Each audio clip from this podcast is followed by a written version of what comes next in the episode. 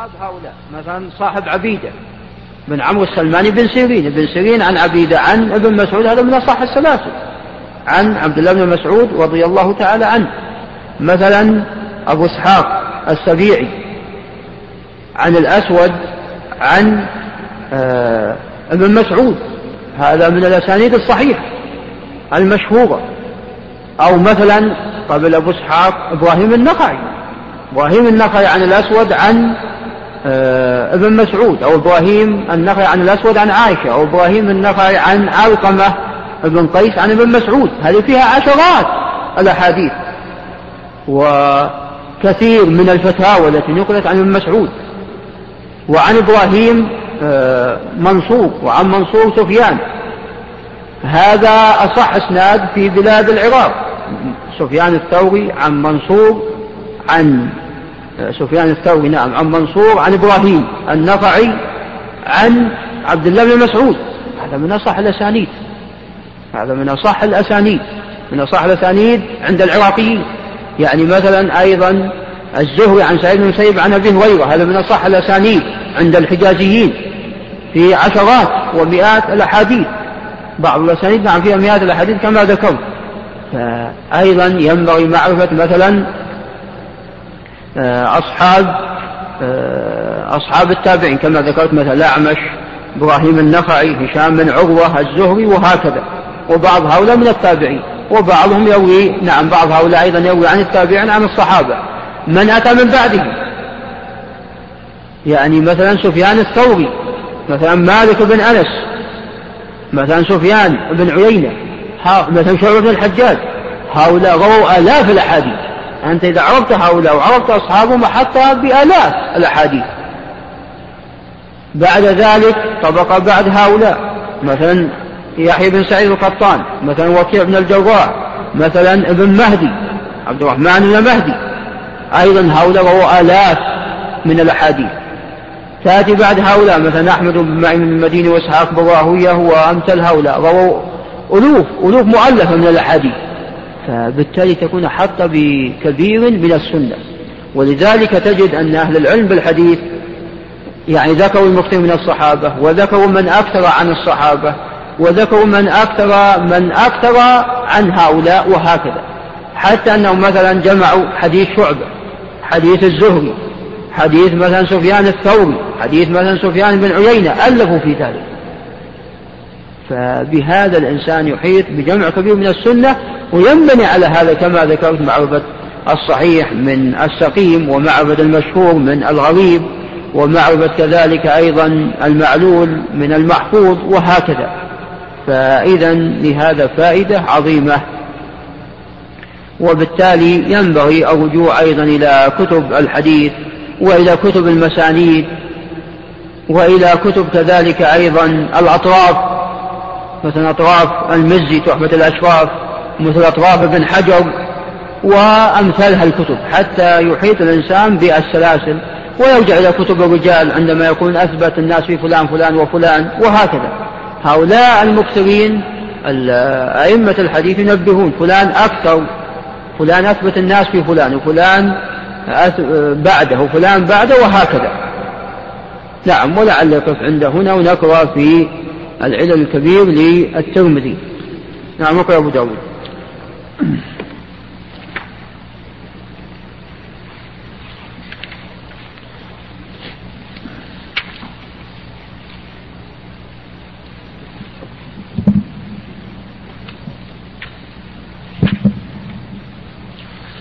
بسم الله الرحمن الرحيم. الحمد لله رب العالمين والصلاة والسلام على رسول الله وعلى آله وأصحابه أجمعين. أما بعد قال الإمام الترمذي رحمه الله تعالى في كتابه العلل الرخصة في استقبال القبلة بغائط أو بول. حدثنا قتيبة قال حدثنا قتيبة حدثنا ابن قال قال حدثنا نعم. نعم. الله حدثنا قتيبة قال حدثنا ابن لهيعة عن أبي عن أبي الزبير عن جابر.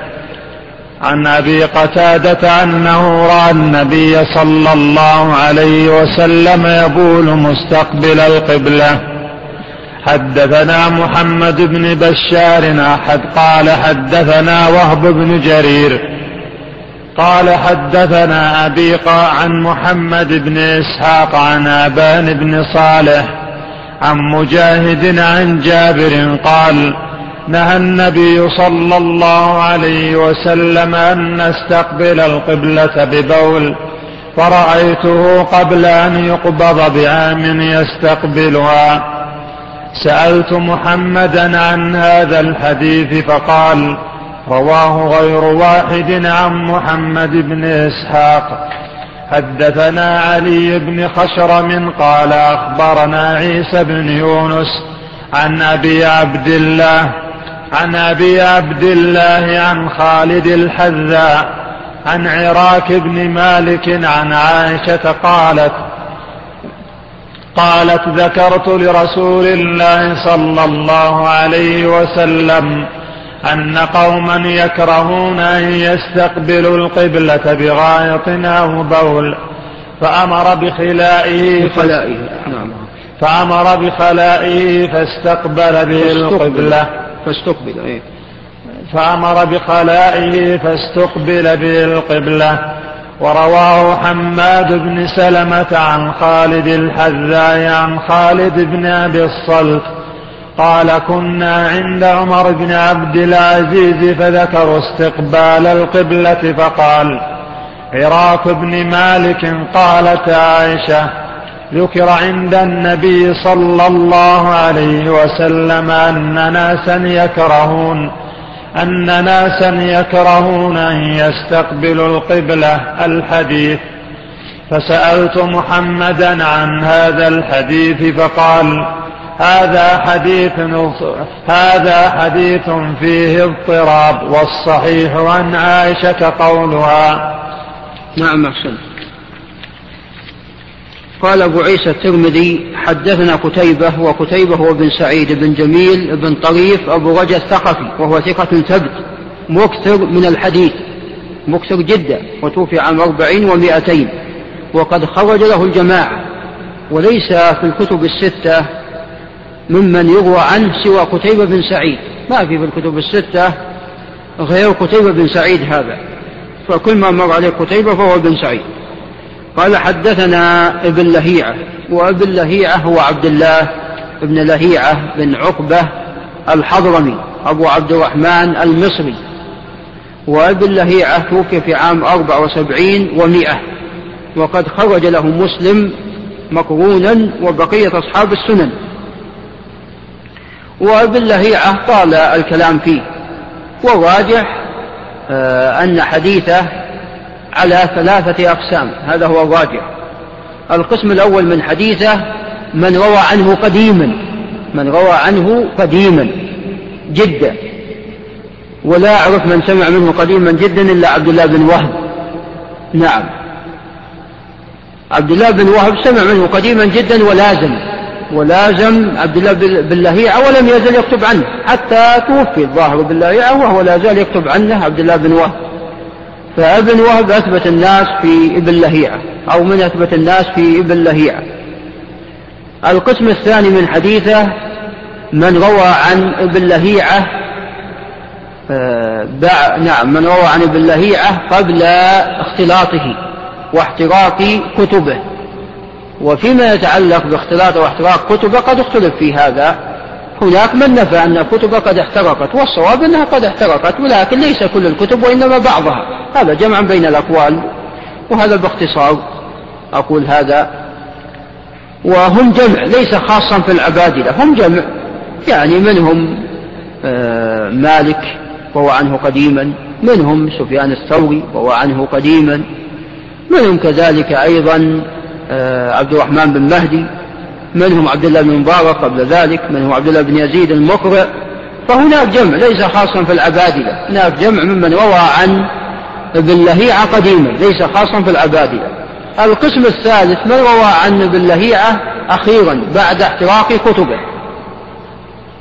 كل هذه الأقسام لا يحتج بها على انفرادها ولكن بعضها أقوى من البعض الآخر. رواية ابن وهب هذه من أقوى الروايات عن ابن لهيعة لكن لا تصل إلى درجة الحسن. وبعدها رواية من روى عنه قبل احتراق كتبه ويعتبر بها لا تصل إلى درجة الحسن وأقل منها وأضعفها من سمع منه بعد احتراق كتبه. نعم ووجه هذا التقسيم طبعا أن هناك من سمع من ابن لهيعة قديما وابن لهيعة أسباب ضعفه عديدة من أسباب ضعفه احتراق كتبه من أسباب ضعفه أنه ما كان يحدث من كتبه أملى على الناس أحاديثه وكتب من كتب ثم بعد ذلك ما أخرج كتبه يأتي إليه الناس ويقرؤون عليه ويسكت ويحدثون عنه. نعم. فهذا من أسباب أيضا ضعف وقوع المنكرات في حديثه. من أسباب ضعف عدم إتقانه أصلا سوء حفظه. من أسباب ضعف أيضا تدليسه أيضا. أحيانا يدلس تدليسا شديدا. فهذا جعل آه، الرواة يختلفون في الرواية عنه من حيث القوة وعدم ذلك. ابن وهب كما ذكرت سمع منه قديما ولم يزل يكتب عنه فأحاط بحديثه أو أحاط بجملة كبيرة من حديثه. ومن ذلك عندما حدث عبد الله بن يزيد المقرع عن ابن وهب بحديث لو كان لي هاب لو كان عفوا القرآن فيه هاب لما احترق ورفعه باللهيعة. قال ابن وهب حدثنا به باللهيعة قديما ولم يرفعه.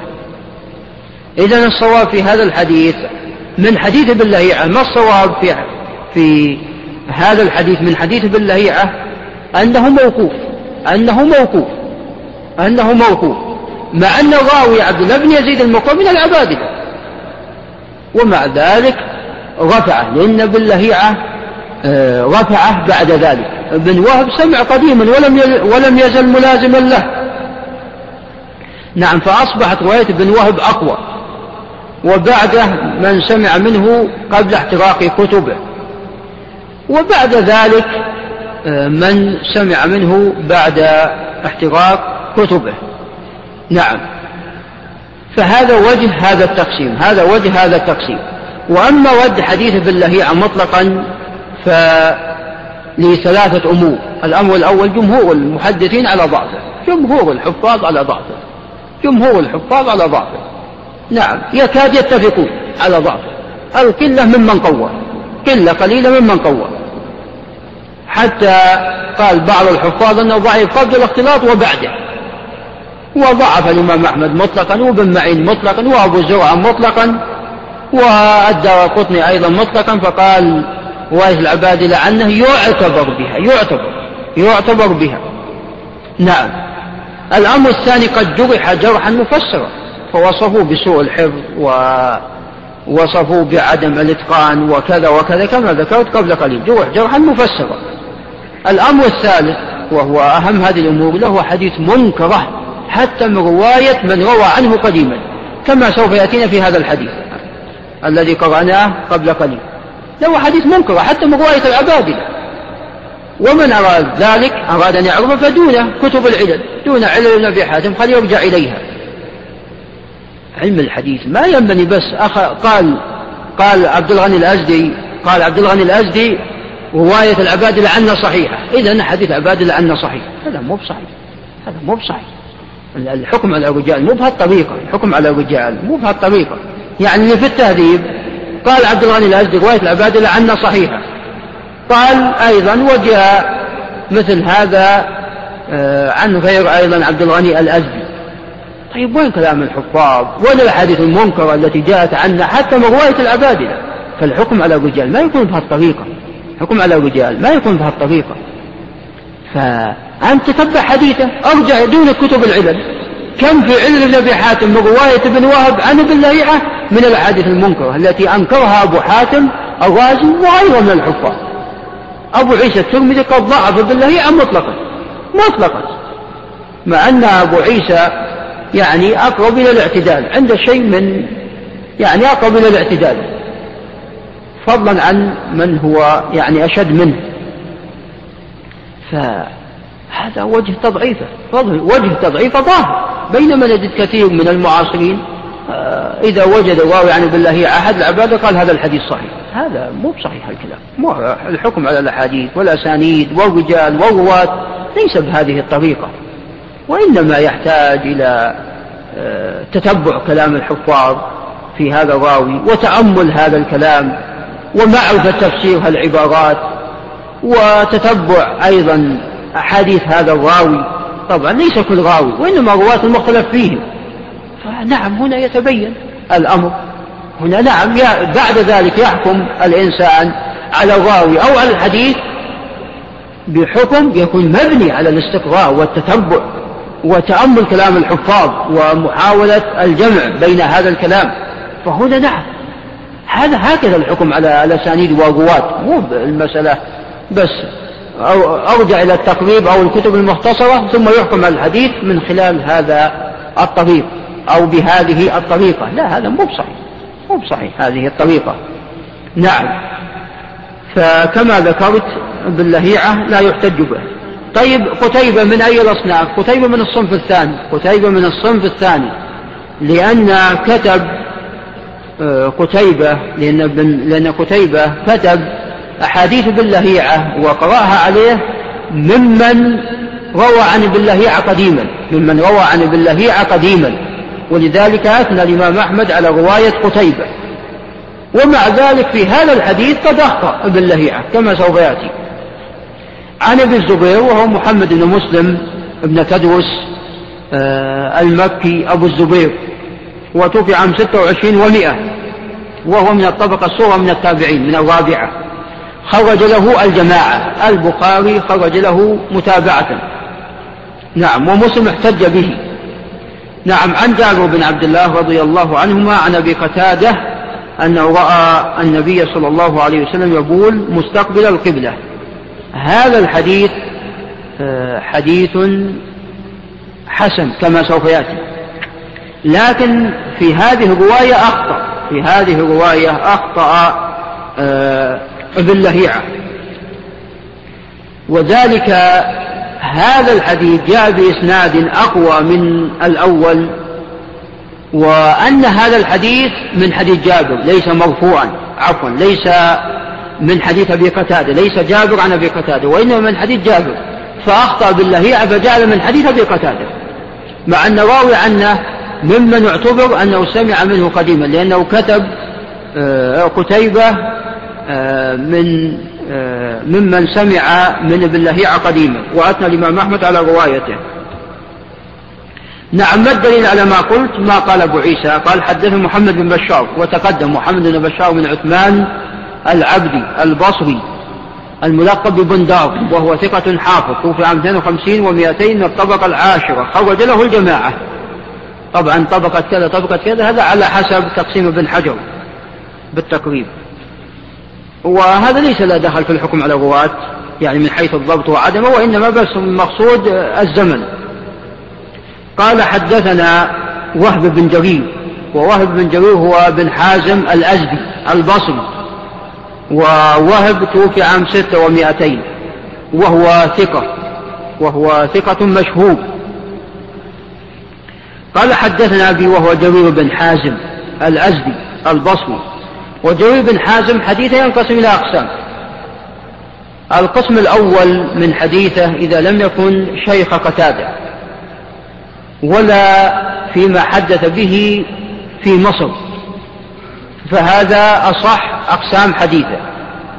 وسوف يأتي لماذا هذا التقسيم؟ القسم الثاني من حديثه نعم. آه، القسم الثاني من حديثه إذا كان شيخه قتادة لأن تكلم في رواية جرير بن حازم عن قتادة وله بعض ما يستنكر وله بعض ما يستنكر. القسم الثالث إذا كان شيخ قتادة والراوي عنه من المصريين لماذا؟ لأنه عندما جاء إلى مصر حدث من حفظه.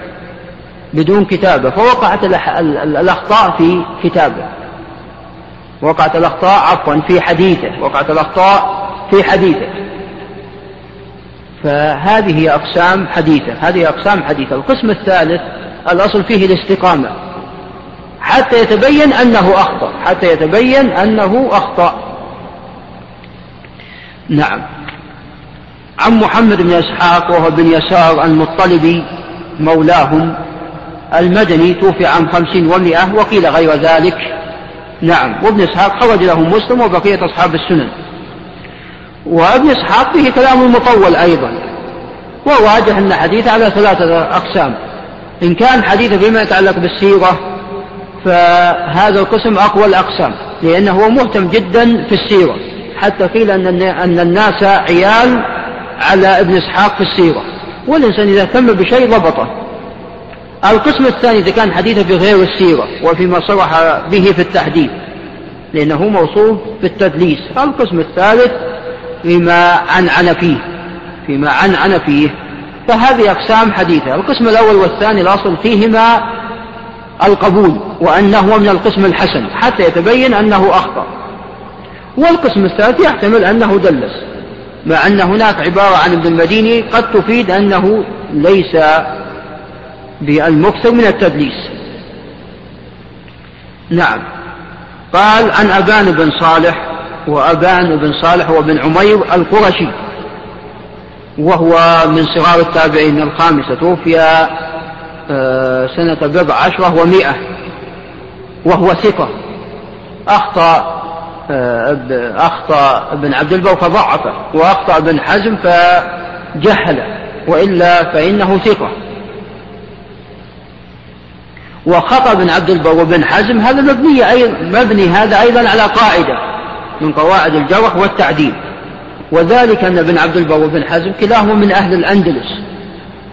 وهم بعيدين عن موطن الرواية وهي الجزيرة. فهذا حجازي. وهم بعيدين في الأندلس. والكلام في الرواة ما وصل إلى ابن عبد البر وابن حزم ما وصل إليهم كله وإن وصل لهم كثير من لكن ما وصل إليهم مثل ما وصل إلى المشارقة فلذلك آه، ذهب منهم إلى تضعيفه مثل ابن عبد البر. شاف غير مشهور يمكن ضعفه. وابن حزم شاف أيضا رأى كان غير مشهور ولم يقف للحفاظ عليه فيه كلام فجهله. نعم فهذا أيضا مبني على قاعدة. أن يعني كلما كان الإنسان بعيد عن موطن الرواية الكلام في الكلام, في الرواة ومعرفة الرواة يكون الواصل إليه أقل فغيره من المشارقة يقدم عليه. نعم. فهو ثقة عن مجاهد وهو بن جبر المكي وهو ثقة إمام من أئمة التفسير. وكما يقال إذا جاءك التفسير عن مجاهد فحسبك به. وقد ثبت عنه قال قراءة المصحف على ابن عباس. ثلاث مرات. أوقفه عند كل آية وأسأله عنها. عن جابر بن عبد الله رضي الله عنهما قال نهى النبي صلى الله عليه وسلم أن نستقبل القبلة ببول فرأيت قبل أن يقبض بعام يستقبلها. هذا الإسناد إسناد حسن وقد صرح ابن إسحاق بالتحديث عند أحمد وغيره.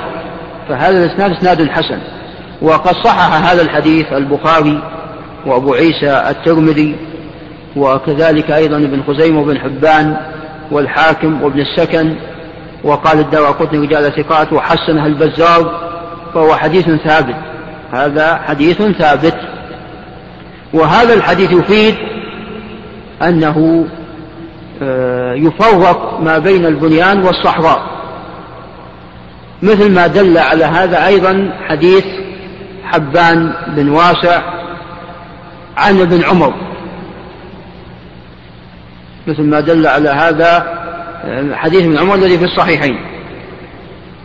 مثل ما دل على هذا نعم حديث محمد بن يحيى بن حبان. نعم محمد نعم مثل ما دل على هذا حديث واسع بن حبان عن ابن عمر وحديثه في الصحيحين. نعم والراوي عنه نعم يحيى بن حبان وعفوا. ما أذكر راوي عنه لأن اختلط عليه الاسم. المهم مثل ما دل على هذا حديث واسع بن حبان عن ابن عمر وهو في الصحيحين. نعم فعندما رقي على بيت حفصة وجد الرسول صلى الله عليه وسلم مستقبل لبيت المقدس مستدبر للكعبة. فهذا الحديث وحديث جابر وحديث أبي أيوب اللي فيه النهي عن استقبال القبلة وغيره من الأحاديث يجمع بينها على التفريق ما بين البنيان والصحراء. وعندنا قاعدة عظيمة وهي أعمال الأدلة أولى من إهمالها وممكن أن نعمل جميع الأدلة ونؤلف بينها ونجمع فيما بينها. نعم. الشاهد من هذا فيما يتعلق بالعلة أن رواية آه، ابن لهيعة عن ابي الزبير عن جابر عن أبي قتادة بينما الصواب هو هو من حديث جابر ليس من حديث أبي قتادة. قال البخاري قال الترمذي سألت محمدا عن هذا الحديث فقال رواه غير واحد عن محمد بن إسحاق. نعم. وأيضا آه، في زيادة في النسخة اللي قرأ فيها أبو داود وهي أنت معك نسخة صبحي السمرائي نعم فيها زيادة وهي أن حديث جابر عن أبي قتادة ليس بالمحفوظ ليس بالمحفوظ. فالراجح رواية أبان عن مجاهد عن جابر وأن رواية بالله عن خطأ. نعم. ووجه الترجيح أن الإسناد الثاني أقوى من الأول. فرجحنا الإسناد الثاني على الأول. وأيضا نستفيد من هذا أن بالله حتى من رواية من روى عنه قديما له أخطاء. غير الخطأ الذي ذكرته قبل قليل. وأشرت إلى أنه له أخطاء حتى من رواية من تقدم. ثم قال حدثنا علي بن خشرم وهذا حديث آخر علي بن خشرم هو المروزي وهو ثقة ثبت توفي عام 57 و200 من سرار العاشرة شيخ لمسلم وبقية أصحاب السنن. قال حدثنا عيسى بن يونس وهو ابن أبي إسحاق السبيعي وهو ثقة ثبت من الطبقة الثامنة خرج له الجماعة. عن أبي عبد الله هكذا هنا وقع ويبدو أن المقصود بذلك أبو عوانة. يبدو أن المقصود بذلك أبو عوانة لأن أبو عبد الله هذا غير معروف. أبو عوانة معروف برواية هذا الحديث. نعم عن خالد الحذاء خالد هو بن مهران الحذاء البصري وهو ثقة مشهور ومن الطبقة الخامسة من التابعين وحديثه على قسمين حديث القديم أصح من حديث المتأخر تغير نوعا ما فأصبح حديث القديم أصح. عن عراق بن مالك وهو الغفار الكناني المدني وهو ثقة. عن عائشة رضي الله عنها قالت ذكرت لرسول الله صلى الله عليه وسلم قوم يكرهون أن يستقبلوا القبلة بغاث أو بول فأمر بخلائه فاستقبل به القبلة. نعم هذا الحديث وقع فيه اختلاف مطول. هذا الاختلاف منها هذا الإسناد ومنها أيضا ما رواه حماد بن سلمة عن خالد الحذاء عن خالد بن أبي الصلت. ما بين خالد الحذاء وعراق بن مالك خالد بن أبي الصلت وجاء في رواية آه، عن خالد الحذاء عن رجل عن عراق بن مالك. وجاء أيضا آه، عراق بن مالك عن عروة عن عائشة موقوفا عليها. فاختلف في الإسناد وقفا ورفعا واختلف أيضا على بعض الرواة. وذكر هناك واسطة ما بين عراق بن مالك وعائشة وأن هناك واسطة أيضا ما بين خالد بن الحذاء وما بين آه، عراق بن مالك وهو خالد بن أبي الصلت وذكر أنه رجل وقيل غير هذا الاختلاف.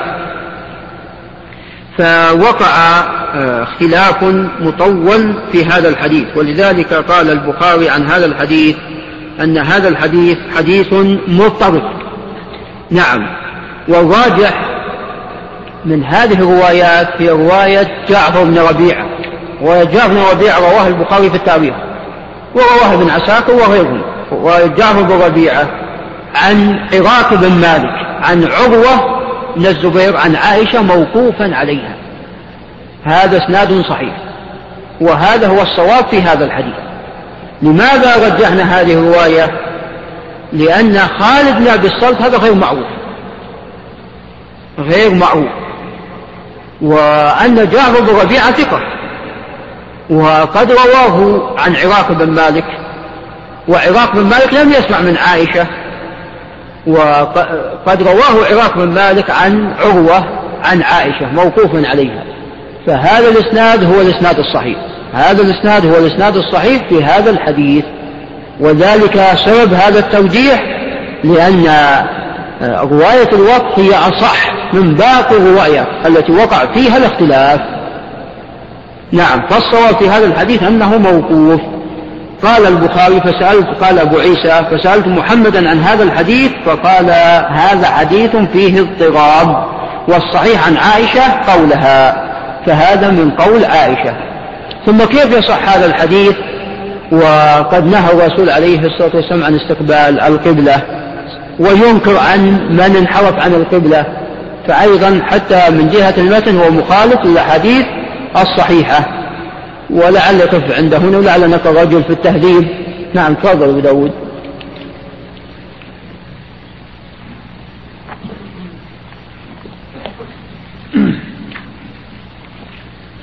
نعم.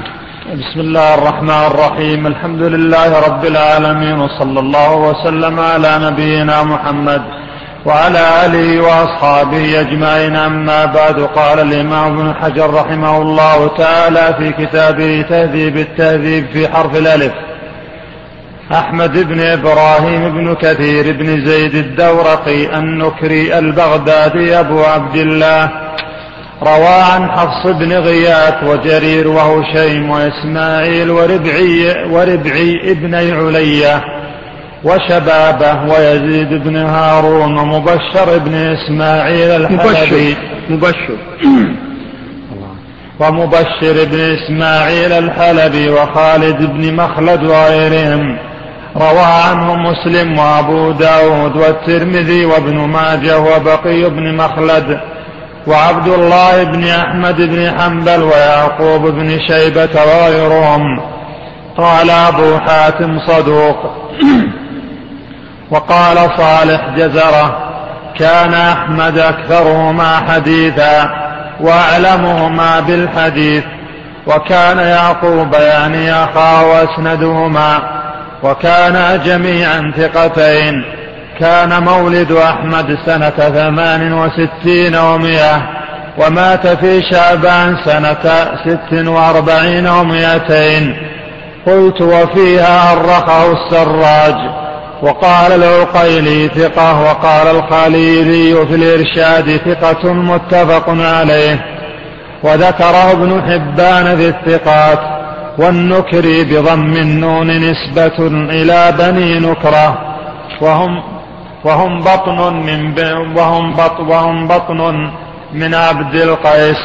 والدورقي قال ابن الجارود في مشيخته هو من أهل دورق من أعمال الأهواز وهي معروفة. وإليها تنسب القلانس الدورقية. ويقال بل هو منسوب إلى صنعة القلانس لا إلى البلد والله أعلم. وقال اللالكائي كان يلبس القلانس الطوال. اقرأ اللي بعد ممن ترجمت اللي بعد قصير اقرأها اقرأ اللي بعد نعم. أحمد بن إبراهيم بن محمد بن عبد الله بن بكار بن عبد الملك بن الوليد بن بسر بن أبي ابن أبي ابن أبي أرطاة نعم. ابن أبي أرطاة العامري أبو عبد الملك القرشي البسري الدمشقي. روى عن أبي النضر الفراديسي ومحمد بن عايد الدمشقي. ويزيد بن خالد الرملي وأبي مصر وأبي مصعب الزهري وإبراهيم بن المنذر الحزامي وأبي الطاهر بن السرح وجماعة. روى عنه النسائي وأبو عوانة وابن جوصى وأبو بكر أحمد بن مروان الدينو الدينا الدينوري الدينوري صاحب المجالسة. وأبو جعفر العقيلي وأبو القاسم بن أبي العاقب وأبو القاسم الطبراني وغيرهم. قال النسائي لا بأس به. وقال ابن عساكر كان ثقة مات في شوال سنة تسع وثمانين ومائتين أحسنت نعم. نأتي إلى أحمد بن إبراهيم بن كثير بن زيد الدوقي النكري البغدادي. اولا كما ذكرت نأتي إلى شيوخه. روى عن جمع من الشيوخ. وهذا يدل على اشتهاره بالروايه وخرج عن حد الجهالة. ناتي لرواة عنه هناك من الرواة عنه من هم من كبار الحفاظ. مثل النسائي وأبو داود والترمذي وابن ماجه وبكر بن مخلد وعبد الله بن أحمد ويعقوب بن شيبة كل هؤلاء من كبار الحفاظ. ومنهم أيضا من وصف بأنه لا يروي إلا عن ثقة وهذا أيضا يقوي حديثه. نعم. غالبا مسلم لا يروي إلا عن ثقة وأبو داود أيضا موصوف بأنه لا يروي إلا عن ثقة. والغالب على أبي عيسى الترمذي أنه لا يروي إلا عن ثقة. باقي بن مخلد وصف أيضا بهذا. نعم. نأتي إلى بعض كلام إلى كلام الحفاظ عفوا. قال أبو حاتم صدوق. أبو حاتم الرازي آه، عنده تشدد في آه، الحل الغواة وخاصة من تأخر منه. يعني قد يكون الإنسان ثقة إمام يقول عنه صدوق. مثل ما قال عن الشافعي ثقة إمام كبير قيل قال عنه صدوق. مثل ما قال أيضا عن مسلم الحجاج وهو ثقة إمام قال عنه صدوق. مثل ما قال عن أبي حفص الفلاس وهو ثقة إمام. بعضهم آه، فضل على ابن المديني. أيضا قال عن عبد الرزاق هذا الثقة الحافظ قال عنه يكتب حديثه ولا يحتج به. فإذا أبو حاتم كلمة صدوق عنده؟ قد تساوي ثقة وقد تساوي أكثر وأكبر من ثقة عند غيره. فينتبه لهذا. فإذا قول صدوق هذه آه، يعني عند غيره ثقة وأكثر. وهذا هو الصحيح في آه، أحمد بن إبراهيم كما سوف يأتي. قال صالح جزرة صالح جزرة هو صالح بن محمد الأسدي. صحف مرة خرج صحف إلى جزرة فنقب بهذا. صالح جزرة. وهو معتدل في الحكم على الرواة. قال كان أحمد أكثرهما حديثا وأعلمهما بالحديث. يعني عندنا أحمد بن إبراهيم الدورقي وعندنا يعقوب بن إبراهيم الدورقي وكلاهما آه، قد أكثر من الرواية. فيقول صالح جزرة كان أحمد أكثرهما حديثا وأيضا أعلمهما بالحديث. فقدمه على يعقوب. أخوه. قال كان يعقوب أسندهما. وكان جميعا ثقتين وثقهما. قال العقيلي ثقة والعقيلي عنده شيء من التشدد أيضا. قال الخليلي في الأوشاد ثقة متفق عليه. فالخليلي إن كان وقف على كلام أبي حاتم فحمل كلام أبو حاتم على أنه ثقة وأكثر. نعم.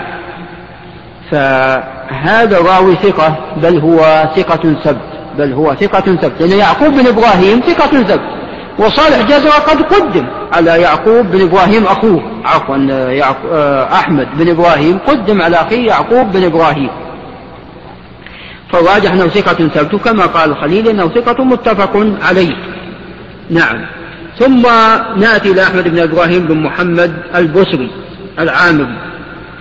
نعم نأتي إلى شيوخه وهو عن جمع من الشيوخ. هذا يدل على اشتهاره برواية وهذا يخرج عن حد الجهالة. روى عنه جمع وبعضهم من كبار الحفاظ النسائي أبو عوانة صاحب كما قلت المستخرج المستخرج على مسلم بن جوصة من الحفاظ الدينوري صاحب كتاب المجالسة. يعني مكثر لكن ليس من المتقنين. أبو جعفر العقيل من الحفاظ أبو القاسم الطبراني أيضا من الحفاظ روى عنه جمع من الحفاظ وبعضهم غالبا لا يقول عن ثقة مثل النسائي. نعم هذا ما يقوي أيضا الراوي قال عن النسائي لا بأس به وأنا ذكرت فيما سبق لا بأس به. قد تساوي عند النسائي أنها ماذا؟ ثقة. تساوي عند النسائي أنها ثقة. بالذات في شيوخه وهذا من شيوخه فهذا الراوي فعفوا لا بأس به قد تساوي عند النسائي ثقة. مما يؤيد أنها ثقة؟ أن ابن عساكر قال عنه ثقة. ابن عساكر قال عنه ثقة. وكما ذكرت روى عن روى عن جمع من الحفاظ ولم يتكلم فيه أحد فالراجح أنه ثقة الراجح أنه ثقة ولعل يقف عند هنا وأجيب على بعض الأسئلة.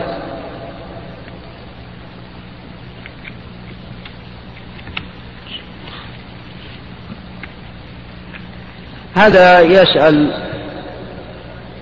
مكتوب أن هذا السؤال ورد أكثر من عشر مرات وهي من أحسن الكتب التي آه، يعرف من خلالها الطرق الصحيحة المعروفة ومعرفة رواة الحديث المكثرين عنه. آه، يا أيها الإخوان كما ذكرت هذا يرجع له في في كتب الحديث. لابد من الرجوع إلى القراءة في صحيح البخاري وصحيح مسلم. صحيح البخاري وصحيح مسلم فيها الأسانيد المشهورة فيه الأسانيد المشهورة والطرق المسلوكة هذين الكتاب هذان الكتابان من أصح أصح الكتب بعد كتاب الله جل وعلا. كتب السنن وهي من دواوين الإسلام المشهورة. كما ذكرت كتب الأطراف أطراف المزي وأطراف ابن حجر يرجع إليها. يعني مثلا عندما نأتي إلى مثلا أبو هريرة شوف من شوف من أكثر عن أبي هريرة؟ تجد مثلا أبو صالح مكثر جدا عن أبي هريرة. شوف أصحاب أبو صالح. أرجع أيضا إلى كتب الرجال ينصون. فلان أكثر جدا من الرواية فلان روى ألفين حديث فلان روى آلاف من الأحاديث. فيرجع إلى مثل هذه الكتب يرجع إلى مثل هذه الكتب. وأيضا سألني بعض الأخوان أكثر من مرة أو كلموني إن لعلك يعني تعيد الكلام وتكرره. أقول للإخوان يعني يرجع إلى الأشرطة لأننا إذا كنا بنكرر الكلام نعيده يعني يحتاج هذا إلى وقت. فيرجع إلى الأشرطة.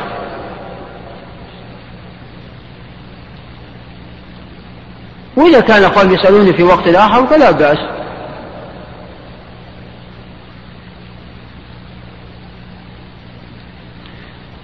هذا أحد الأخوان يقول يلاحظ عندما ذكرت أصح الأسانيد وأشهر الطرق أنك آه، لم ترتب. نعم لأن هذا قاعد نل نل يعني هذا إلقاء نلقيه ف يعني نضرب مثال نذهب إلى مثال آخر وهكذا. فالترتيب يعني قد يحتاج إلى وقت وممكن هو أيضا أن يرتب هالكلام الذي قيل ولا يرجع إلى الكتب التي ذكرتها.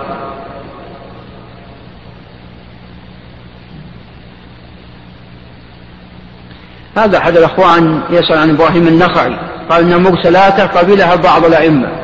وخصها البيهقي بما كان عن ابن مسعود. نعم وهذا الأقرب. الأقرب هو هذا. الأقرب هو هذا. أن إذا أرسل عن ابن مسعود هذا يعتبر صحيح لأنه قال كما ذكر ذلك الطحاوي عنه قال إذا قلت قال ابن مسعود فهو عن أكثر من واحد من أصحاب ابن مسعود. وإذا قلت حدثنا فلان فهو من حدثنا من ذكر نعم. طبعا قال آه قال آه يحيى بن معين. قال إن مرسل نعم أظن يحيى بن معين. أظن يحيى بن معين. قال إن مرسلات ابن مسعود صحيحة إلا حديثين. نعم يحيى بن معين. إلا حديثين. حديث آه الوضوء من الضحك وحديث تاجر البحرين. فمرسلات إبراهيم النخعي لا شك أنها مرسلات يعني الغالب عليها الصحة. لكن نحكم على حديث موسى بأنه صحيح؟ لا. إلا إذا كان روى عن ابن مسعود. إذا قال إبراهيم النخعي صح الإسناد إلى إبراهيم النخعي. عن ابن مسعود هذا يعتبر صحيح.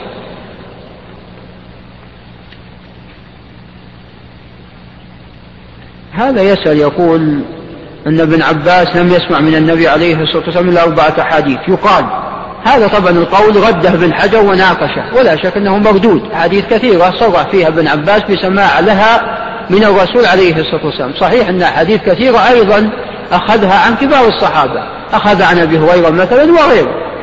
وابن عباس ممن روى عن أبي هريرة.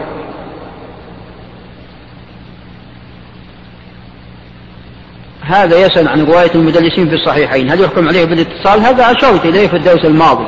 نعم يحكم عليها بالاتصال. قال وما رأيك بتعليل أكثر العلماء لذلك؟ أن صاحب الصحيحين اطلع على رواية أخرى الحديث موصولة.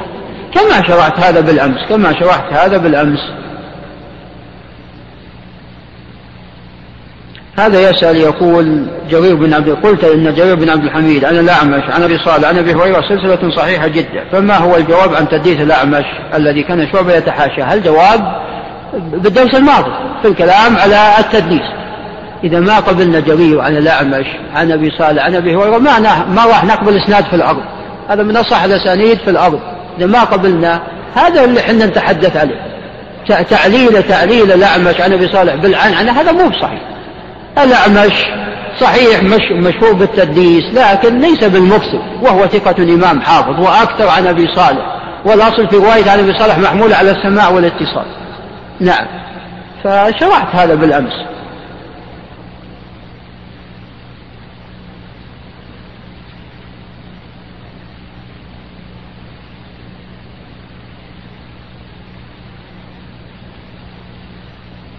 هذا أحد أخواني يقول نود أنك تحدد في يوم كيفية دراسة العلل وتذكر قواعد فيه حتى نستوعب ذلك. والله هذا نعم لعل في الدروس القادمة بمشيئة الله. لعل في الدروس القادمة بمشيئة الله ولعل يقف عند هنا. هذا والله أعلم صلى الله وسلم على نبينا محمد. من فضلك اقلب الشريط.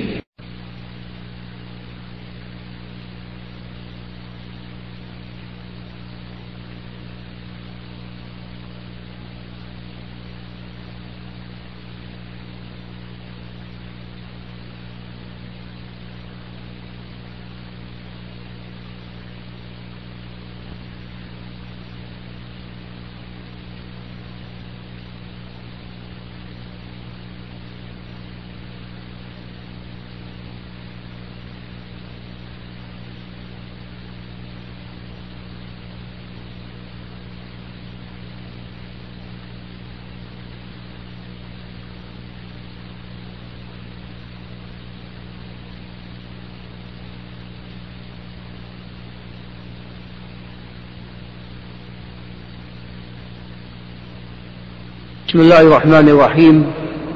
الحمد لله رب العالمين وأصلي وأسلم على نبينا محمد وعلى آله وأصحابه ومن تبعهم بإحسان إلى يوم الدين.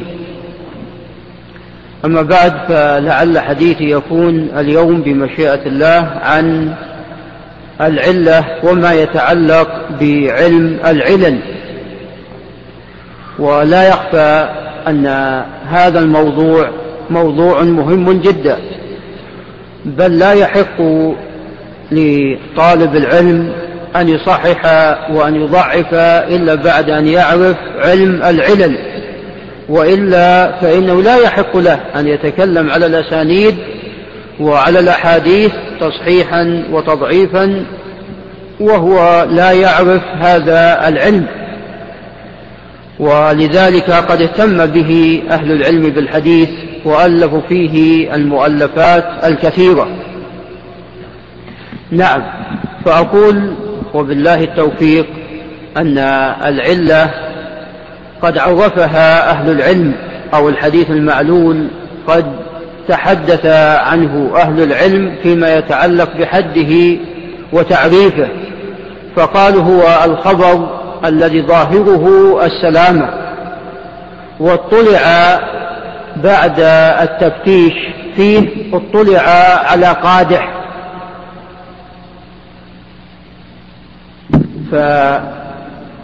فهذا التعريف معناه أن الخبر إذا كان ظاهره الصحة. وبعد التدقيق والتفتيش في هذا الخبر تبين لهذا الناظر أن فيه علة وقادح. يقدح في صحته. نعم. وعرفه هذا تعريف العراقي وعرفه الحافظ ابن حجر بنحو هذا التعريف. قال ثم أن الوهم إذا اطلع عليه بعد نعم. قال ثم أن الوهم إذا اطلع بالقرائن وجمع الطرق فهو المعلل. قال ثم أن الوهم إذا اطلع عليه بالقرائن وجمع الطرق فهو المعلل وهذا التعريف وهذا التعريف بنحو التعريف السابق. نعم فالحديث المعلول هو الخبر الذي ظاهره السلامة من العلة أو ظاهره السلامة من القدح فيه. ولكن بالتفتيش والبحث وجمع الطرق تبين أن فيه علة. ولذلك قال الحاكم في معرفة علوم الحديث ولعله أول من عرف الحديث المعلل قال أن الحديث المعلل آه، يقدح فيه من أوجه ليس للجرح والتعديل فيها مدخل. ومعنى كلام الحاكم هذا أن الحديث المعلول لا يكون الذي في إسناده رجل ضعيف ولا يحتج به. لا وإنما الخبر الذي ظاهره الصحة كما تقدم في التعريف أو ذكر التعاريف السابقة. نعم. وفي الحقيقة أن الخبر المعلول هو كما تقدم هو الخبر الذي ظاهره السلامة من العلة.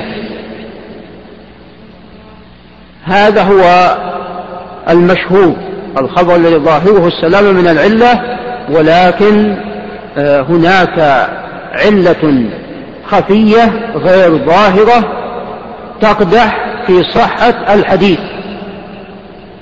نعم فأقول أن هذا هو المشهور في تعريف الحديث المعلل ولكن أهل العلم يلحقون بالحديث المعلول.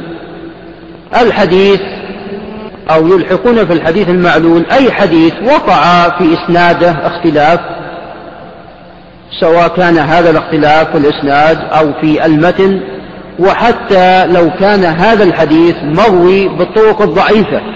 ووقع فيه اختلاف فإنه يذكرون في كتب العلل.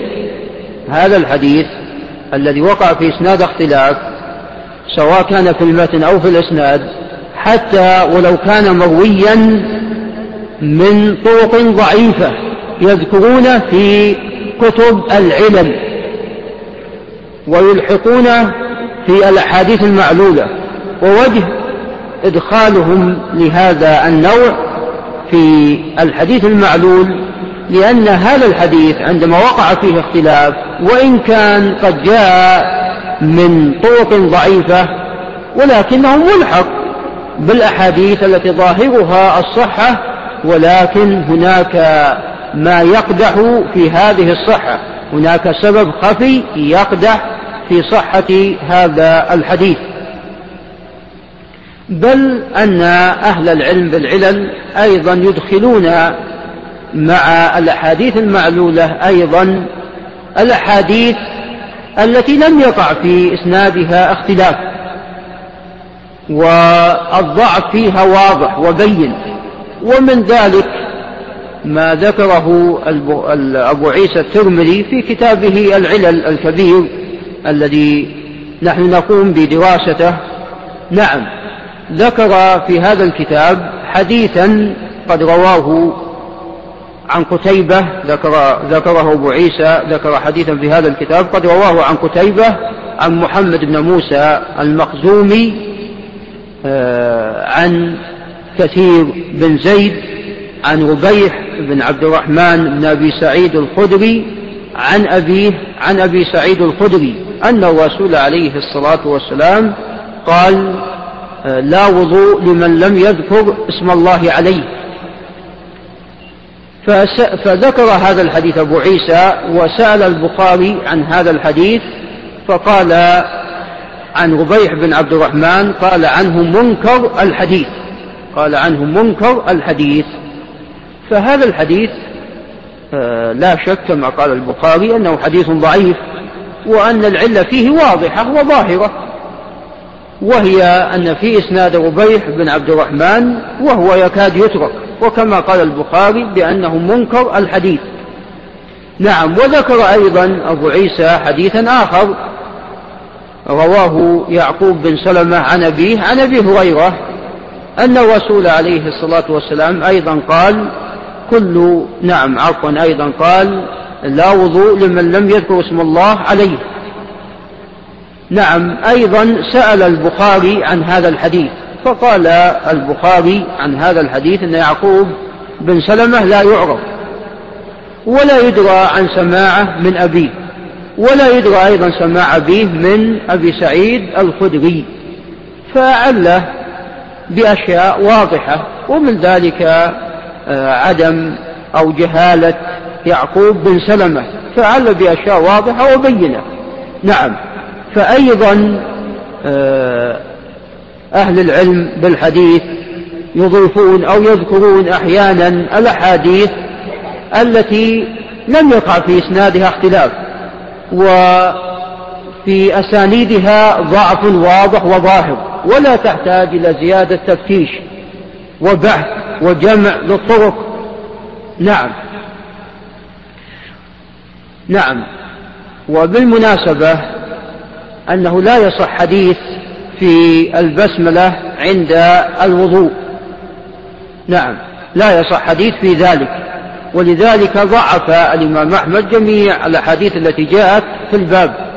وكذلك أيضا أبو بكر بن المنذر وأبو الفرج بن الجوزي وغيرهم من أهل العلم بالحديث. وأيضا يؤيد ضعف هذه الأحاديث أن الرسول عليه الصلاة والسلام توضأ مرارا وتكرارا والصحابة رضي الله تعالى عنهم نقلوا صفة هذا الوضوء. ولم ينقلوا أن الرسول عليه الصلاة والسلام كان يسمي أو يبسمل عند الوضوء. ولم يثبت أيضا عن أحد من الصحابة ذلك فيما أعلم. بل ثبت أن الرسول عليه الصلاة والسلام آه، ذكر ما يقال بعد الوضوء كما في حديث عمر الذي خرجه الإمام مسلم في ذكر الشهادتين بعد الوضوء. وجاءت أيضا حديث بمعنى هذا الحديث أو جاءت حديث أخرى عفوا تقال عند الانتهاء من الوضوء. ومن ذلك ما جاء في حديث أبي سعيد وغيره. نعم. فما يقال بعد الوضوء هناك ما هو ثابت. وأما قبل الوضوء فليس هناك شيء ثابت. وهذا يدل على ضعف هذه الأحاديث لأنه كما تقدم أن الرسول عليه الصلاة والسلام الصحابة نقلوا وضوءه في مرات كثيرة في حديث عبد الله بن زيد وهو في الصحيحين وحديث عثمان وهو في الصحيحين وفي حديث ابن عباس وهو في البخاري وجاء في حديث علي وغيرها من الأحاديث. نعم. فهذا يدل على ضعف هذه الأحاديث. نعم ما جاء في حديث جابر وابن مسعود وغيرها ما جاء في حديث جابر وأنس وأيضا غيرهم وجاء نحو ذلك في حديث ابن مسعود رضي الله تعالى عنهم جميعا أن الرسول عليه الصلاة والسلام قال توضأوا بسم الله. فهذا المقصود به آه، من أجل البركة البركة في هذا الماء لأنه عندما قل الماء وأوتي للرسول صلى الله عليه وسلم بإناء بالكاد أن أدخل يده في هذا الإناء. فقال بسم الله. فعندما قال بسم الله أخذ الماء ينبع من بين أصابعه صلى الله عليه وسلم. نعم. فهذا من أجل المباركة في هذا الماء. ولذلك لم ينقل عنه عليه الصلاة والسلام أنه سمى في غير ذلك. نعم. وأيضا أهل العلم يدخلون مع آه، العلل الكلام في الرجال مثل العلل الكبير للترمذي كما ذكرت فيما سبق في الدرس الأول أنه في نهاية هذا الكتاب هناك آه، كلام على الرجال. وأيضا هناك فلان لم يسمع من فلان أو فلان قليل التدليس وما شابه ذلك. ووجه إدخال مثل ذلك في كتب العلل لأنه آه، أو لأن آه، التعليل ينبني على مثل ذلك لأن التعليل ينبني على مثل ذلك ينبني على ضعف الرجل من قوته قد يكون صدوق له أوهام فيكون بعد التفتيش وجد أن هذا الحديث قد وهم فيه أو أن فلان لم يسمع من فلان أو أن فلان يدلس ينبني على هذا. أيضا تعليل الخبر وهكذا. فأدخلوا فيه مثل ذلك. بل أن العلل الصغير للترمذي ليس فيه كلام على آه، الأحاديث التي ظاهرها الصحة وإنما فيه كلام آه، يتعلق بأهمية الإسناد وأن الإسناد من الدين. ثم أيضا ذكر الكلام في الرجال وأن الأئمة قد تكلموا في الرجال ثم ذكر الحفاظ والأئمة المشهورين من مالك ومن شعبة ومن يحيى بن سعيد القطان وفلان وفلان من الأئمة والحفاظ المشهورين لأن أيضا وجه إدخال ذلك أن لهؤلاء الأئمة كلاما كثيرا على الرجال والأحاديث والتعليل وما شابه ذلك. نعم. وذكر أيضا بعض ما يتعلق ببعض المصطلحات الحديثية وبعض التعاريف ومن ذلك قال إن الحديث الحسن هو الحديث الذي يروى من غير وجه ولا يكون شاذ ولا يكون في إسناده كذاب وهذا هو الحديث الحسن عنده. نعم وذكر الحديث الغريب وذكر أمثلة على الحديث الغريب وذكر بعض الألفاظ التي تستغرب وبعض المتون التي تستغرب ذكر الغريب النسبي أيضا في هذا الكتاب. نعم.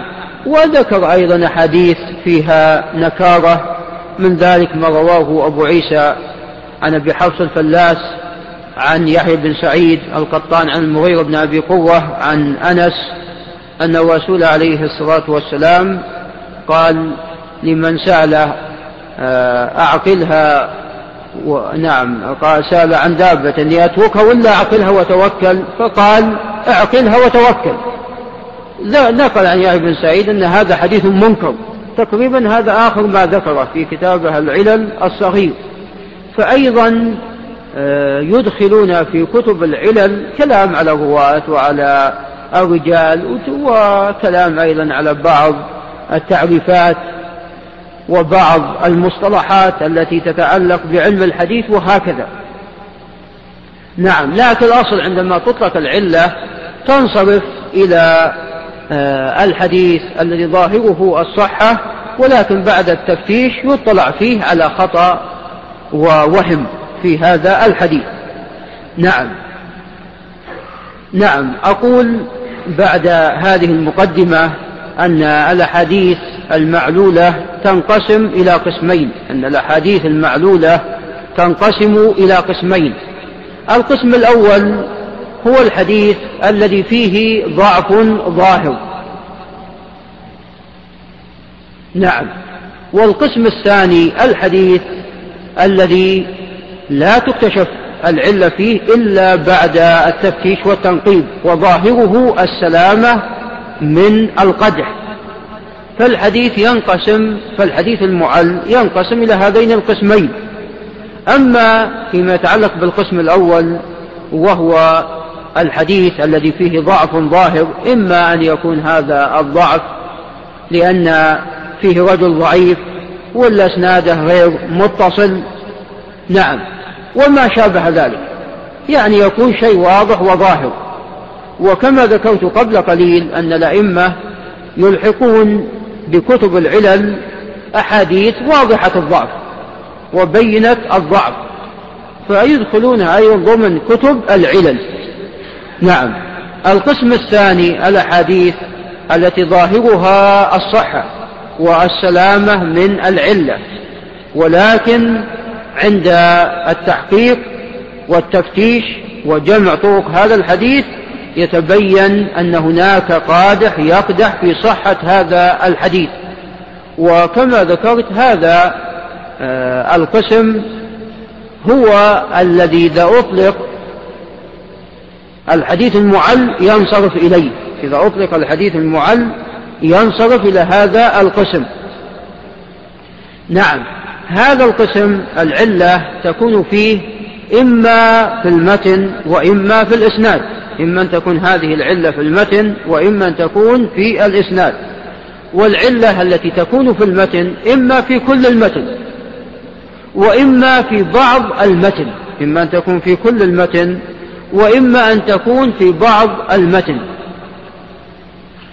فمثال على العلة التي تكون في جميع المتن ما رواه أبو داود وابن حبان في صحيحه والحاكم في المستدرك وصححه والبيهقي في كتابه السنن الكبرى كلهم من طريق ابن أبي مريم عن يحيى بن أيوب آه، الغافقي المصري عن ابن الهاد عن محمد بن إبراهيم بن الحارث آه، التيمي عن أبي سلمة بن عبد الرحمن بن عوف عن أبي سعيد الخدري.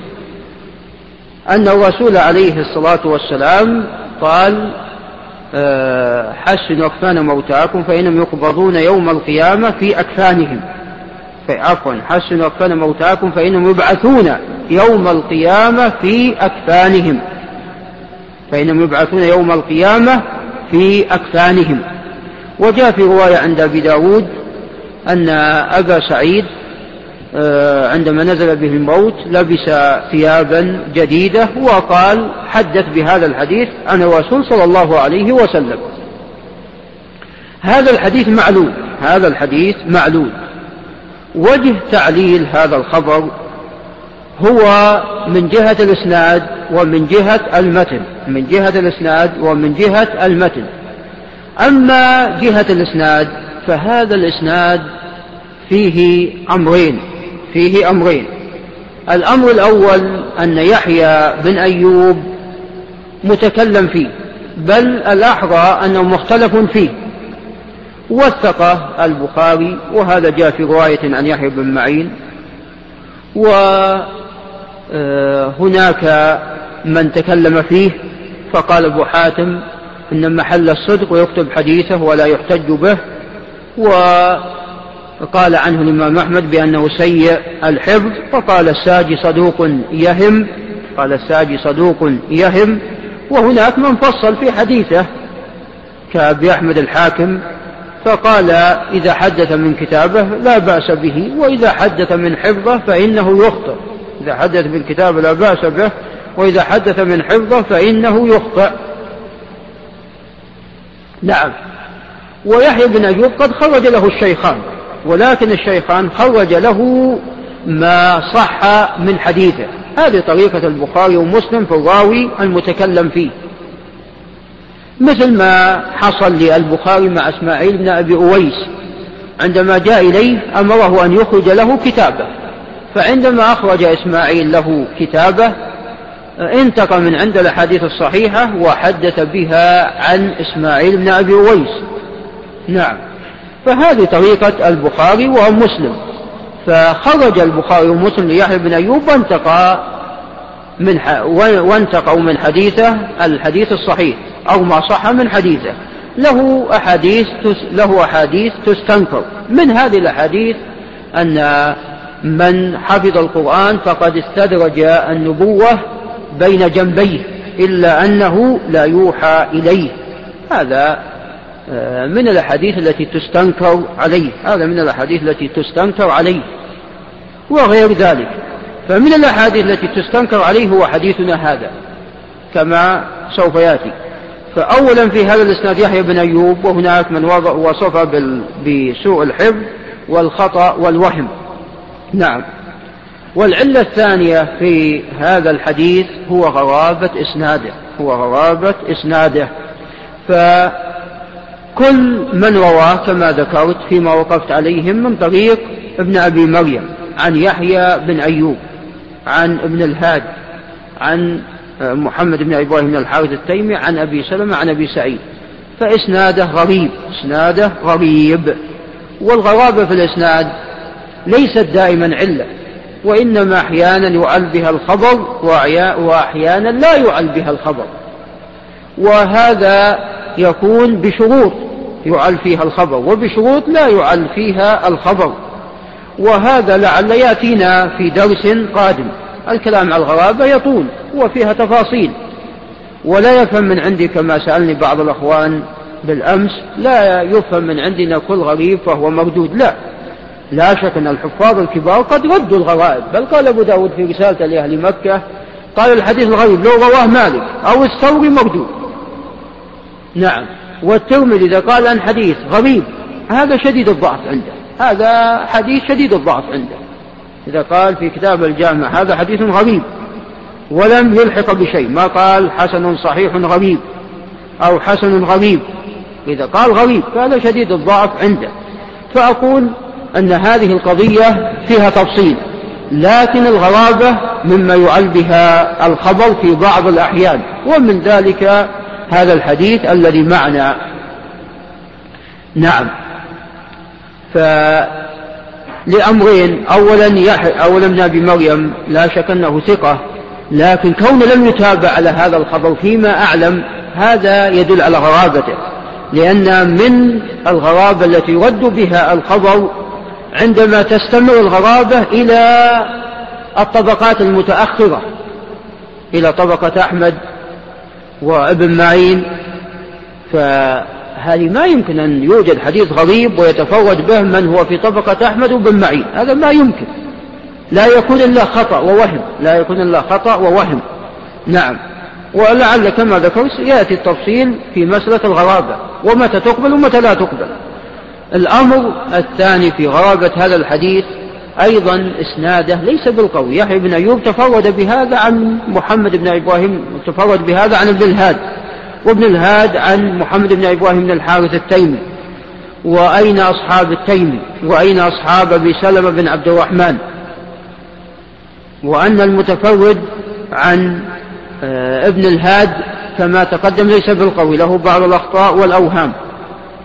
فهذا ما يتعلق بإسناده.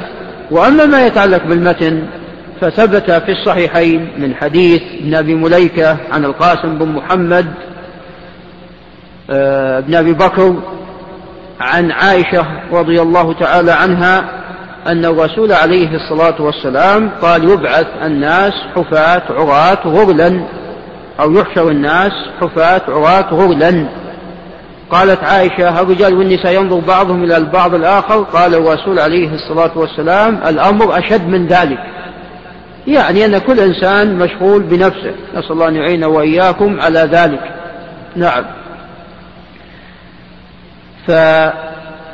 فهذا الحديث الصحيح الذي لا شك في صحته وقد خرجه الشيخان يفيد أن الناس يبعثون ويحشرون حفاة عراة وليس كما جاء في هذا الحديث أنهم يبعثون في أكفانهم وإنما يبعثون حفاة عراة غرلا غير مختنين وأيضا في الصحيحين من حديث عمرو بن دينار عن سعيد بن جبير عن ابن عباس رضي الله عنهما أن الناس أيضا عن الرسول عليه الصلاة والسلام أن الناس أيضا يحشرون حفاة عراة. يحشرون حفاة عراة غرلا نعم أو كما قال عليه الصلاة والسلام. فأيضا في هذا الحديث الصحيح الذي لا شك في صحته وقد خرجه الشيخان أيضا أن الناس يبعثون حفاة عراة غرلا وهذا يوافق ما جاء في القرآن الكريم كما قال جل وعلا كما بدأنا أول خلق نعيده. نعم. ولذلك ابن حبان عندما صحح هذا الحديث اضطر إلى تأويل المتن فقال يبعثون في أكفانهم أي يبعثون في أعمالهم. وأن الثياب تسمى عمل واستدل على ذلك بقوله عز وجل وثيابك فطهر. نعم.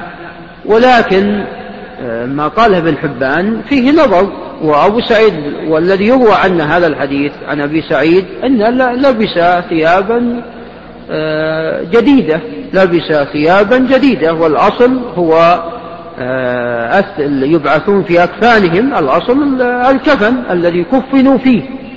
فأقول ابن حبان عرف أن هذا الحديث طبعا لا يشك ابن حبان من كبار العلماء أن هذا الحديث مخالف للنصوص الأخرى الصحيحة التي جاءت. فلذلك أوله. فهذا الحديث في الحقيقة معلول ولا يحتاج إلى تأويل. معلول بما تقدم. هذا المتن معلول من حديث أبي سعيد الخدري. هذا مثال على التعليل الذي يكون في المتن وفي الإسناد أيضا وفي الإسناد. ويكون المتن كله. وأحيانا تكون العلة في بعض المتن. أحيانا تكون العلة في بعض المتن. نعم. ومثال على هذا العلة التي تكون في بعض المتن هو ما جاء من حديث أبي خالد الأحمر عن ابن عجلان عن زيد بن أسلم عن أبي صالح عن أبي هريرة أن الرسول عليه الصلاة والسلام قال إذا قرأ فأنصتوا. فزيادة فأنصتوا هذه معلولة. زيادة فأنصتوا هذه معلولة. هذه الزيادة معلولة. وقد جاءت أيضا في حديث أبي موسى الأشعري الذي جاء من طريق سليمان التيمي عن أبي ق... نعم جاء من طريق سليمان التيمي عن قتادة بن دعامة السدوسي عن يونس بن جبير عن حطام بن عبد الله الرقاشي عن أبي موسى الأشعري. أن الرسول عليه الصلاة والسلام أمر بالاقتداء بالإمام وفيه وإذا قرأ فأنصتوا وإذا قرأ فأنصتوا. هاتان الزيادتان كلاهما معلولتان. ففيما يتعلق بحديث أبي هريرة قد تكلم في هذه الزيادة البخاري وتكلم فيها شيخ البخاري يحيى بن معين. نعم. وتكلم فيها أيضا أبو داود السجستاني صاحب السنن وضعفوها. وقالوا وطبعا وجه تضعيف هذه الزيادة أن حديث أبي هريرة هذا قد جاء من طرق عن أبي هريرة. فأولا قد رواه الليث بن سعد وبكر بن مضر كلاهما قد رواياه عن ابن عجلان ولم يذكروا هذه الزيادة. قد رواياه عن ابن عجلان ولم يذكروا هذه الزيادة والليث بن سعد ثقة حافظ إمام يقدم بكثير على أبي خالد الأحمر وبكر بن مضر أيضا ثقة مشهور. وأيضا قد جاء هذا الحديث من غير طريق ابن عجلان طريق سهيل بن أبي صالح عن أبيه وليس فيه هذه الزيادة. وجاء من طرق أخرى من غير طريق أبي صالح. عن أبي هريرة طريق همام وغيره وليس فيه هذه الزيادة وليس فيه هذه الزيادة. فإذا هذه الزيادة لا تصح بل هي شاذة. وأبو خالد الأحمر قد تكلم فيه أبو خالد الأحمر قد تكلم فيه. وهو لا بأس به الأصل أنه صدوق له بعض الأوهام. ومن أوهامه رحمه الله هو ما حصل في هذا الحديث. نعم. وقد توبع هو على هذه الزيادة كما عند النسائي ولكن هذه المتابعة أيضا خطأ. قد توبع من عن عند النسائي من طريق ابن عجلان توبع أبو خالد الأحمر ولكن أيضا هذه المتابعة خطأ. هذه المتابعة أيضا خطأ. نعم. مثل ما توبع سليمان التيمي في روايته عن قتادة في حديث أبي موسى الأشعري تابعة عمر بن عامر. وعمر بن عامر هذا قال الدار قطني آه، ليس بالقوي. يكاد يترك أو ليس بالقوي يترك. نعم. أو نحو العبارة. ف نعم. هذه الزيادة في حديث أبي هريرة لا تصح. لا تصح لأمرين. الأمر الأول هو أن أبا خالد الأحمر قد تفرد فيها. والأمر الثاني أن أبا خالد الأحمر متكلم فيه. وإن كان راجح أنه صدوق لكن له بعض الأوهام. والأمر الثالث سيادة أمر ثالث وهو ما ذكرت قبل قليل أن هذا الحديث قد جاء من طرق. من طريق ابن عجلان بأسانيد صح كما ذكرت قبل قليل ومن طريق أبي صالح ومن طريق أبي هريرة. وفي كل هذه الطرق ليس فيها هذه الزيادة. فدل على شذوذها مثل طريق قتادة. قتادة عن يونس بن جبير عن حطام بن عبد الله الرقاشي عن أبي موسى. قد روى هذا الحديث آه، سعيد بن أبي عروبة وشعبة بن الحجاج وهشام الدستوائي وغيرهم جمع ولم يذكروا هذه الزيادة. ولذلك أعلها جمع من الحفاظ أيضا. البخاري أعلها وأيضا أعلها آه، أبو علي النيسابوري والبيهقي وأبو بكر البزار وجمع من الحفاظ والدار قطني جمع من الحفاظ ممن أعلوا هذه الزيادة. جمع من الحفاظ ممن أعل هذه الزيادة. نعم فهذا مثال على آه، الزيادة التي تكون في المتن وتكون معلولة. ذكرت في الأول أن يكون كل المتن معلول والقسم الثاني أن يكون بعض المتن وليس كله. يكون بعض المتن وليس كله.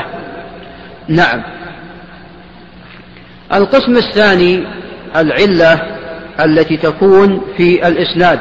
العلة التي تكون في الإسناد.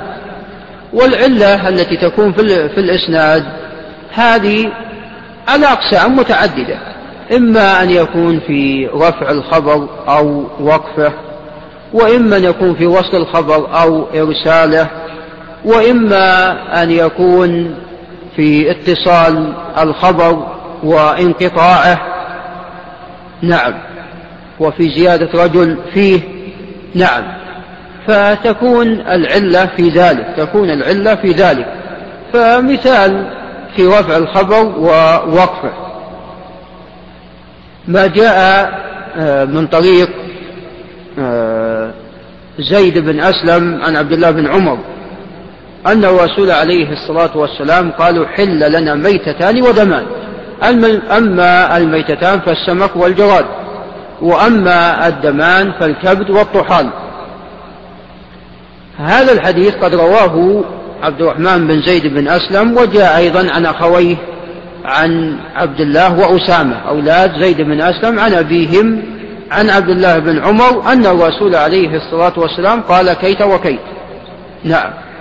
ورواه طبعا هذا جاء في السنن جاء عند الإمام أحمد وجاء عند ابن ماجه وعند غيرهم ورواه البيهقي رواه البيهقي من طريق آه، عبد الله بن وهب عن سليمان بن بلال عن زيد بن أسلم عن عبد الله بن عمر.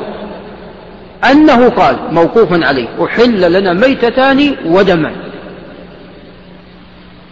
وهذا الإسناد لا شك أنه أصح من الأول كما قال أبو بكر البيهقي. وذلك أن أولاد زيد بن أسلم وتكلم فيهم. وأن سليمان بن بلال ثقة مشهور قد خرج له الجماعة الشيخان وغيرهم. فرواية زيد بن أسلم موقوفة على عبد الله بن عمر. بخلاف رواية أولاد زيد بن أسلم. فالصواب في هذا الحديث وقفة. ولكن هذا الحديث له حكم ماذا؟ له حكم الرفض له حكم الرفض لأن الصحابي ما يقول حل لنا ميتتان ودمان وهذا من قبل نفسه باجتهاد منه بل بتوقيف. نعم. فهذا الحديث لا شك أنه له حكم الرفض لكن من حيث الصناعة الحديثية أنه موقوف وليس بمرفوع من حيث الصناعة الحديثية أنه موقوف وليس بمرفوع وهذا الذي رجحه البيهقي وقال هو بمعنى المسند يعني بمعنى المرفوع يعني له حكم الرفع لكن من حيث الصناعة الحديثية موقوف. نعم لما تقدم. نعم. ومثال على الحديث الذي يكون آه، يختلف في آه، رفعه عفوا في الحديث الذي يختلف في وصله وإرساله ما رواه علي بن حفص المدائني. عن شعبة بن الحجاج عن خبيب بن عبد الرحمن عن حفص بن عاصم عن أبي هريرة. أن الرسول عليه الصلاة والسلام قال كفى بالمرء إثما أن يحدث بكل ما سمع. كفى بالمرء إثما أن يحدث بكل ما سمع. نعم هذا طبعا قد خرج الإمام مسلم من طريق علي بن حفص في مقدمة صحيحة. نعم هذا الحديث الصواب أنه مرسل. هذا الحديث الصواب أنه مرسل. لماذا هو مرسل؟ ولماذا هو معلول بالإرسال؟ وذلك لأن أصحاب شعبة ومنهم آه، عبد الرحمن بن مهدي وهو من كبار الحفاظ ومعاذ بن معاذ العنبري وهو من كبار الحفاظ وغندر وهو من كبار الحفاظ وكذلك أيضا سليمان بن حرب وهو من الثقات الحفاظ أيضا وكذلك أيضا آدم بن أبي إياس وهو من الثقات الحفاظ المشهور بالرواية عن شعبة. نعم. كلهم قد رووه عن شعبة عن آه، خبيب بن عبد الرحمن عن حرص بن عاصم مرسلا بدون ذكر أبي هريرة. مرسلا بدون ذكر أبي هريرة. فهؤلاء من كبار الحفاظ. هؤلاء من كبار الحفاظ. قد أرسلوه. ولذلك رجح الدار قطني الإرسال. رجح الدار قطني الإرسال. فوجه ترجيح الإرسال هو أمرين بل ثلاثة ثلاثة أمور. الأمر الأول أن علي بن حفص لا يصل درجة الحفاظ وقد تفرد بالوصل. ثانيا أن هناك من هو أحفظ بكثير. من علي بن حفص قد أرسله وعلى رأسهم ابن مهدي وغندر ومعاذ بن معاذ العنبري وغيرهم كما ذكرت قبل قليل. ثالثا أن الذين أرسلوه أكثر عدد أكثر عدد. فإذا الراجح هو أرسال هذا الخبر وأن هذا الخبر معلول ولا يصح أن هذا الخبر معلول ولا يصح. طبعا وقع عند ابن أبي شيبة من طريق أبي أسامة وأنه قد تابع علي بن حفص في وصله. تابع علي بن حفص في وصل هذا الخبر. ولكن قد يكون ذكر أبو أسامة خطأ لأن مصنف ابن أبي شيبة فيها أخطاء فيها أخطاء ويحتاج إلى تحقيق. والآن يعني في كثير من الأحيان أو بعض الأحيان ما يعتمد على النسخ المطبوعة. فالدار قطني وغيره أيضا. ما أعرف أنهم ذكروا متابعة بأسامة ولذلك في طبعة فؤاد عبد الباقي أن رواية ابن مهدي ورواية معاذ بن معاذ العنبري موصولة أيضا. في نفس طبعة فؤاد عبد الباقي لمسلم. في طبعة محمد فؤاد عبد الباقي لمسلم أن رواية عبد الرحمن بن مهدي ومعاذ بن معاذ العنبري عن شعبة عن خبيب عن حفص بن عاصم عن أبي هريرة هكذا وهو خطأ. مسلم إنما رواه مرسلا. ولذلك عندما ترجع إلى شرح النووي عندما ترجع إلى شرح النووي تجده مبين أو بين أن رواه مسلم مرسل من هالطريقين. وطريق علي بن حفص هي الموصولة. وعلى هذا بنى الدرقطني انتقاده على هذا بنى الدرقطني انتقادا لهذا الحديث. وهذا الذي ذكره الحاكم في كتابه المستدرك.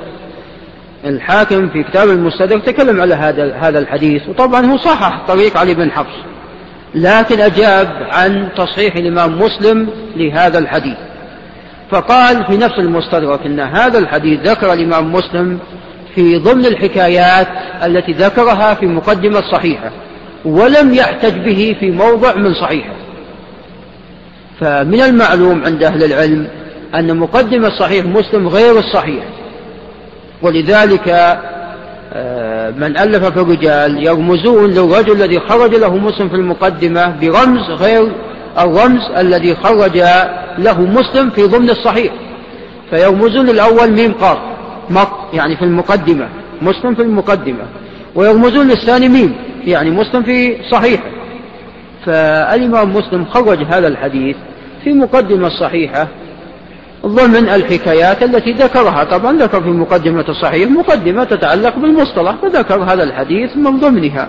وأن الإنسان لا ينبغي أن يكثر بكل لا ينبغي الإنسان أن يحدث بكل ما يسمع. فالذي كل ما يسمع يحدث به فيه الصحيح وفيه الضعيف وفيه الصدق وفيه الكذب وفيه كذا وكذا.